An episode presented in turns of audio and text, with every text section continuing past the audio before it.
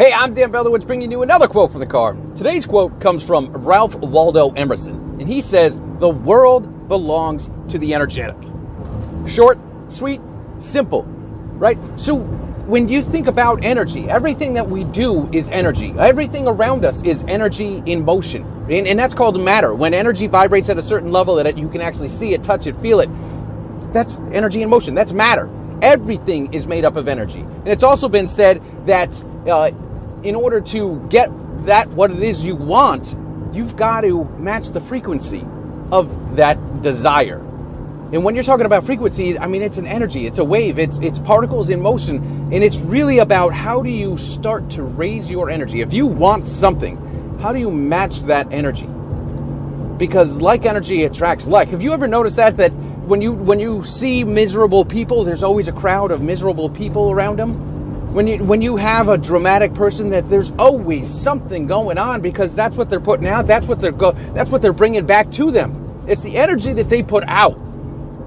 Be it love be it uh, drama be it misery.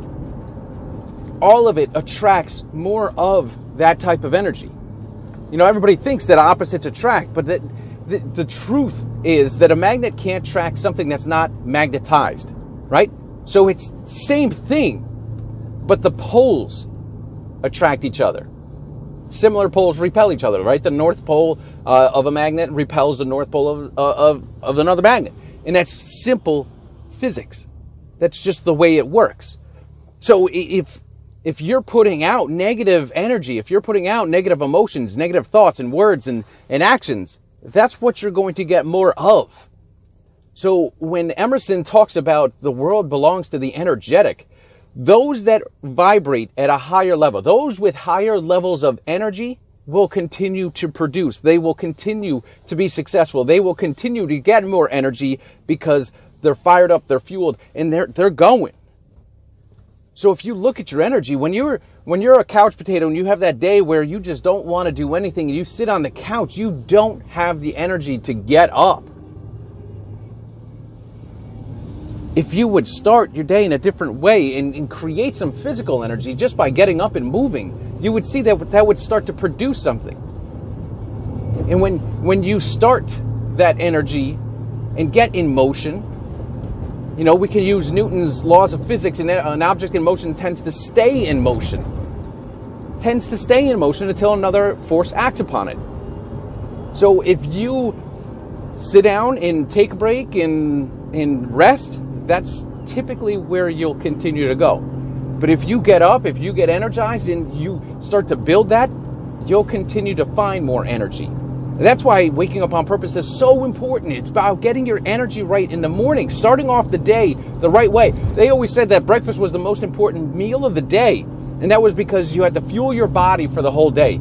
Yes, you had snacks and lunch and, and dinner and stuff like that, but breakfast was the starting point.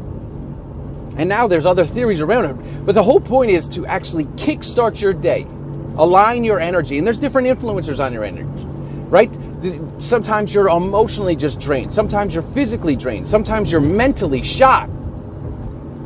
But when you start to align those, especially those three influencers, when you align those things first in the morning, first thing in the morning, you set your day up, you build momentum, you get your energy right and you're more energetic. And like Emerson said, the world is ruled by those of the energetic. Something like that. It was close. Thought I knew it. The world belongs to the energetic, is what he said. So get up in the morning, align your energy, and start your day off right.